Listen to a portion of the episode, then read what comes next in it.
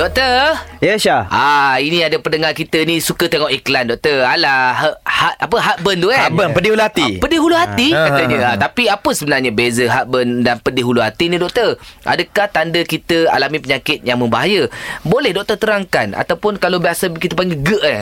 Uh, ada juga dia dia berkait dengan GERD, dengan gastrik. Ya. Pedih-pedih Macam-macam lah. Ha, tu jawapan dia Tu punca dia Ah. Heartburn ataupun ulu hati ni tak ada beza lah Daripada segi istilah sajalah Dia Oh. adalah sama Tidak melibatkan jantung Dan dia tidak melibatkan jantung Ah. Walaupun bunyi heartburn Jantung terbakar Ya, ya. Tapi dia bukan jan, berkaitan dengan jantung lah. Tapi simptom dia tu mimik sakit jantung serangan jantung. Oh. dan juga uh, apa pedih hulu hati tu sebab lokasi dia lah. Okey. lokasi dia dekat dengan apa ulu hati dan juga dekat dengan jantung kan.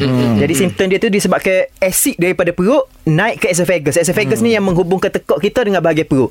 Apabila asid ni dia menghaki. Yang menghaki itulah menyebabkan rasa terbakar rasa pedih rasa panas. Kan? dia dekat bahagian esophagus tadi kan. Pada orang normal biasanya dia tak naik. Asid tu dia akan maintain Ke dia bawah. akan kekal dalam perut dan dia ke bawah. Dia hancurkan makanan apa Baik, untuk tindakan metabolisme badan apa semua dah jadi b- bila dia naik Uh, disebabkan oleh beberapa faktor lah. Satu GERD. Gastroesophagus reflux disease. Dia reflux naik ke atas Disebabkan oleh sphincter Sphincter ni uh, Apa tu Gelang yang mengawal Di antara esophagus dengan perut. Dan Sphincter tu rosak Disebabkan oleh cara pemakanan kita. Nah, Yang pertama cara pemakanan. Pemakanan yang tidak teratur. Kadang-kadang makan Kadang-kadang tidak makan. Nah, Yang kedua Waktu perut kosong Kita makan banyak tu. Ha, Jadi sphincter pun juga. rosak Ya.